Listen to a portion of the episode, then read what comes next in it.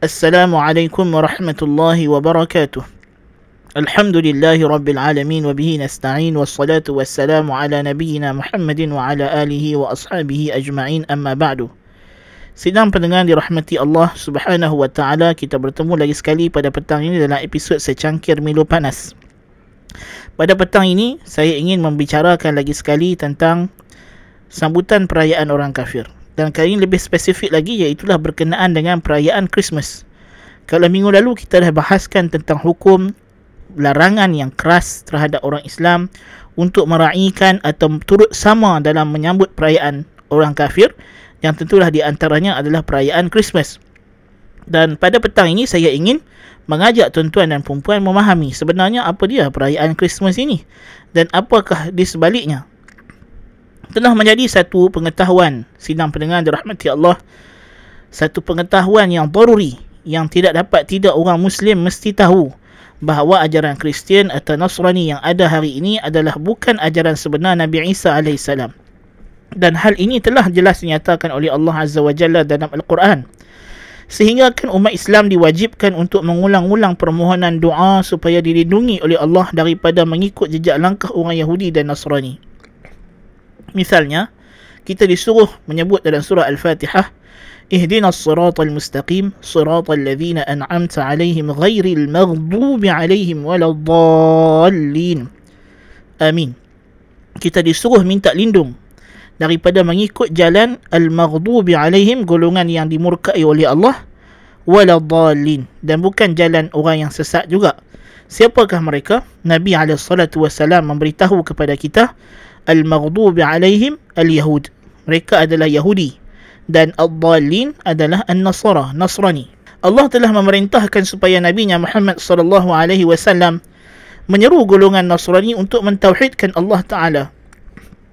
Firman Allah dalam surah Ali Imran, قل يا Kitab. الكتاب تعالوا إلى كلمة سواء بيننا وبينكم ألا نعبد إلا الله ولا نشرك به شيئا ولا يتخذ بعضنا بعضا أربابا من دون الله فإن تولوا فقولوا اشهدوا بأننا مسلمون katakanlah olehmu wahai Muhammad wahai ahli kitab marilah kamu kepada kalimah yang sama di antara kami dengan kamu supaya tidak kita menyembah kecuali Allah sahaja dan tidak mensyirikkan dengannya sesuatu pun dan janganlah sebahagian kita menjadikan sebahagian yang lain sebagai Tuhan selain daripada Allah jikalau mereka berpaling tidak mahu mengakui perkara ini katakanlah kepada mereka saksikanlah bahawa kami orang yang menyerah diri kepada Allah semata-mata mentauhidkannya.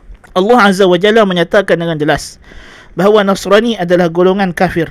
Sebagaimana firman-Nya Allah Taala menyatakan laqad kafara alladhina qalu inna Allah huwa al-masih ibn Maryam. Telah kafirlah orang yang mengatakan sesungguhnya Allah itu adalah al-masih anak lelaki Maryam al-masih ya bani Israil a'budu Allah rabbi wa rabbakum sedangkan Bani Israel sedangkan Al-Masih Isa alaihissalam menyebut menyatakan kepada golongan Bani Israel sembahlah Allah u'budullaha rabbi wa rabbakum sembahlah Allah Tuhanku dan Tuhan kamu innahu may yushrik billahi faqad harrama Allah alaihi al-jannah sesungguhnya barang siapa yang mensyirikkan Allah maka Allah telah haramkan ke atasnya syurga. Wa ma'wahu an-nar wa ma lidh-dhalimin min ansar. Dan tempat kembalinya neraka tiada bagi orang yang zalim itu pembantu yang menyelamatkannya. Laqad kafara alladhina qalu inna Allah thalithu thalatha. Telah kafirlah orang yang mendakwa Allah itu trinity wa ma min ilahin illa ilahu wahid. Tidak ada sembahan melainkan sembahan yang satu iaitu Allah sahaja. Wa illam yantahu amma yaquluna la yamassanna alladhina kafaru minhum azabun alim. Jika mereka tidak berhenti daripada dakwaan mereka tersebut golongan yang kafir itu akan dikenakan azab yang sangat menyakitkan. Allahul musta'an. Antara penjelasan al-Quran berkenaan dengan punca kesesatan kaum Nasrani adalah kerana mereka mengikut jejak langkah jahiliyah seperti i'tiqad Allah itu ada anak. Ta'ala Allah an qawlihim uluwan kabira. Firman Allah Ta'ala dalam surah At-Taubah, وقالت اليهود عزير ابن الله وقالت النصارى المسيح ابن الله ذلك قولهم بأفواههم يضاهئون يضاهئون قول الذين كفروا من قبل قاتلهم الله أن يؤفكون Orang Yahudi mendakwa Uzair anak lelaki Allah dan orang Nasrani mendakwa Al-Masih itu anak Allah. Demikianlah ucapan mereka dengan mulut mereka meniru golongan ucapan orang yang kafir sebelum ini. Laknat Allah ke atas mereka. Bagaimana mereka boleh mendustakan nama Allah sebegini rupa? Ibnu Abbas radhiyallahu anhu menyatakan bahawa maksud yudahiuna qawla alladhina kafaru min qabl yakni mereka meniru ucapan penyembah berhala sebelum mereka. Jika hendak dihitungkan unsur-unsur agama pagan, animisme dan khurafat yang menyerap masuk ke dalam agama Kristian amatlah banyak. Termasuklah teras agama mereka iaitu penyembahan Al-Masih AS, kepercayaan Al-Masih Isa AS sebagai anak Tuhan dan Trinity. Ini insya-Allah mudah-mudahan kalau ada kesempatan yang lain kita boleh bicarakan perkara ini. Tetapi apa yang nak menarik perhatian kita di sini adalah tidak sukar untuk kita melihat unsur-unsur agama pagan ini dalam perayaan-perayaan mereka. Antaranya Christmas yang mereka akan sambut tak lama lagi ini. Di mana menurut mereka Christmas ini adalah kelahiran anak Tuhan. Dalam buku Christianity, A Complete Introduction, karangan Reverend John Young dan juga Reverend Greg Hoyland, menyatakan berkenaan dengan Christmas, the anniversary of the birth of Christ is celebrated by most Christian on 25th December. Though the actual date of Christ's birth in Bethlehem is unknown. Ha, tengok, mereka sendiri sebenarnya tak tahu bila terlahir Nabi Isa itu. Mereka tak tahu, bukannya mereka pasti dia adalah tanggal 25 Disember itu. Ha, kan? Many Eastern Orthodox Christians celebrate Christmas on 7 January, Armenians on 6 January because of the difference between Julian and Gregorian calendars the most popular of all festivals. Maksudnya Christmas ni adalah perayaan yang paling famous. Betul. Replaced an older pagan mid-winter festival. Tengok dia kata apa? Replaced dia menggantikan an older pagan mid-winter festival. Dia menggantikan perayaan pagan yang terdahulu. Maksudnya dia memang ambil tarikh yang sama dalam Encyclopedia New Advent menyatakan bahawa Tarikh 25 Disember ini dipilih untuk sambutan kelahiran anak Tuhan adalah kerana mengikut perayaan Natalis Invicti yang disambut pada 25 Disember oleh penyembah matahari dan agama pagan Roman Mitra. Jadi nampak dia adalah perayaan pagan. Perayaan penyembah berhala yang telah mereka serap masuk dalam agama mereka lalu mereka namakan ini adalah kelahiran Tuhan. Na'udzubillah min zalik. Manakala kalau kita tengok dalam tokoh-tokoh yang paling famous dalam sambutan perayaan Christmas ini adalah Santa Claus. Apa itu Santa Claus? Santa Claus yang popular dalam perayaan syirik ini adalah mewakili Saint Nicholas of Myra atau Saint Nicholas of Berry yang mati pada 6 Disember 345 Masihi atau 352 Masihi. Seorang padri yang masyhur dalam kalangan Kristen Greek dan Latin. Dikatakan dia adalah bishop bagi kawasan Myra yang sekarang ini dalam kawasan Turki dan Saint Nicholas ini dianggap mempunyai keramat. Jadi sebab itulah sampai ke hari ini, sampai ke hari ini orang Kristian percaya daripada kuburnya, daripada tulang berulangnya keluar cecair atau air yang mereka anggap berkat yang mereka bertabaruk dengannya sampai ke hari ini. Yang mereka namakan sebagai uh, uh, Manna of Saint Nicholas. Boleh tuan-tuan boleh buat uh, rujukan atau carian Manna of Saint Nicholas mana of Saint Nicholas. Dia tertabaruk dengan cecair yang dikatakan keluar daripada kubur dia. Na'udzubillah min zalik. Dan uh, dijelmakan watak ini disebabkan dia mati pada 6 Disember dan mereka iktiqat pada dia keramat-keramat tertentu maka dijadikan dia sebagai simbol perayaan Christmas uh, memberikan makan hadiah kepada kanak-kanak. Na'udzubillah min zalik.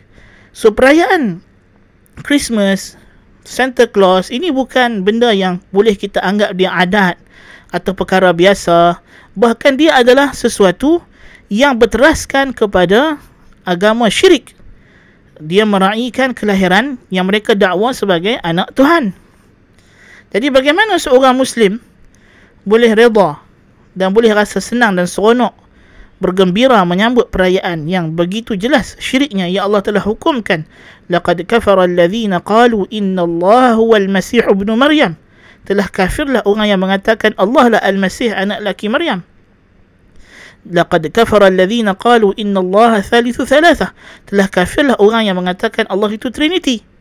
Sedangkan perayaan Christmas ini adalah perayaan yang jelas untuk meraihkan Trinity. Na'udzubillah min zalik. Tak kisahlah mereka cuba nak bohong. Cuba nak tipu kita. Dia berkata ini hanya adat dan sebagainya. Mana mai adat tersebut? Adakah adat ini adat kerana suasana, geografi, cuaca atau tidak? Dia adalah adat yang berpunca daripada i'tiqad. Dia adalah satu adat yang terbit yang bersumber kepada kepercayaan-kepercayaan yang batil. Jadi bagaimana kita sebagai orang Islam boleh membiarkan diri kita terjebak meraihkan perayaan yang sebegini rupa. Ini sekelumit daripada unsur paganism, paganism ataupun penyembahan berhala dalam perayaan ini. Ha, kita dah tahu perayaan itu sendiri berasal daripada penyembahan berhala, penyembahan matahari. Agama pagan. Jadi diambil oleh golongan Kristian ini untuk mereka menarik golongan pagan Roman ini untuk uh, menerima agama mereka. Dan inilah di antara cara dakwah yang sangat bahaya yang menyebabkan ajaran Nabi Isa AS telah diubah dan ditukar dan diselewengkan. Yang mana kita tengok kadang-kadang umat Islam pada zaman hari ini juga cuba buat benda yang sama. Uh, mereka cuba nak mengislamisasikan semua benda tanpa melihat kepada perkara tersebut adakah benda tersebut secara asasnya adalah sesuai dengan Islam atau memang dia daripada akarnya sudah tidak sama dengan Islam. So kita tidak boleh nak sekadar dengan mengubah nama daripada bahasa Inggeris kepada bahasa Arab atau Melayu Sanskrit kepada bahasa Arab kita anggap benda tu jadi Islam. Ini bukan cara yang betul. Ini antara perkara yang kita boleh ambil pengajaran daripada punca agama Nasrani ini sesat menyeleweng adalah kerana mereka membiarkan diri mereka mengikut jejak langkah agama-agama terdahulu yang sesat yang menyembah berhala. Dan Nabi SAW telah memberi amaran kepada kita bahawa akan ada di kalangan umat baginda ini di akhir zaman yang akan mengikut jejak langkah golongan Yahudi dan Nasrani. Na'udzubillah min zalik. Jadi ini yang kita kena hati-hati. Jangan sampai diri kita terjebak ke dalam perkara-perkara syirik yang kita tidak sedar. Na'udzubillah min zalik kerana bahaya syirik ini boleh jadi boleh jadi ada benda yang kita buat walaupun kita tak sedar walaupun kita jahil tetapi disebabkan kita yang cuai dan lalai dan leka maka Allah Taala tidak ampunkan dan tidak maafkan kesalahan tersebut naudzubillah min zalik Allahul musta'an inna Allah la yaghfiru an yushraka bih wa yaghfiru ma duna dhalika liman yasha Allah tidak ampunkan sama sekali dosa syirik terhadapnya dan Allah boleh ampunkan dosa-dosa yang lain bagi sesiapa yang dia kehendaki. Jadi bersama-samalah kita hati-hati. Jangan sampai kita terjebak dalam perkara syirik ini. Nas'alullah al-afiyah. Cukuplah uh, untuk petang ini sedikit maklumat berkenaan dengan hakikat perayaan Christmas ini dan sama-samalah kita ubah dan betulkan akidah kita, amalan kita sebagai orang Islam untuk menjadi Muslim yang sejati. Kerana Islamlah penyelamat kita di akhirat nanti daripada azab neraka Allah Azza wa Jalla dan tidak ada makna hidup di dunia ini melainkan dengan kita memahami dan kita menghayati dan kita beriktikad dengan tunjuk ajar Islam bersama-samalah kita menjadi muslim yang benar-benar mentauhidkan Allah. Yang ada identiti yang menunjukkan kita ini adalah yang mentauhidkan Allah. Kerana di antara syarat Islam itu adalah al-khulus minasyirki wa ahli. Melepaskan diri mensucikan diri daripada syirik dan juga ahli syirik. Semoga apa yang disampaikan pada petang ini dalam masa yang tempoh yang singkat dan pendek ini memberi manfaat kepada para pendengar sekalian. Subhanakallahumma bihamdika ashhadu an la ilaha illa anta astaghfiruka wa atubu ilaik. Wa sallallahu ala nabiyyina Muhammad. Wassalamu alaikum warahmatullahi wabarakatuh.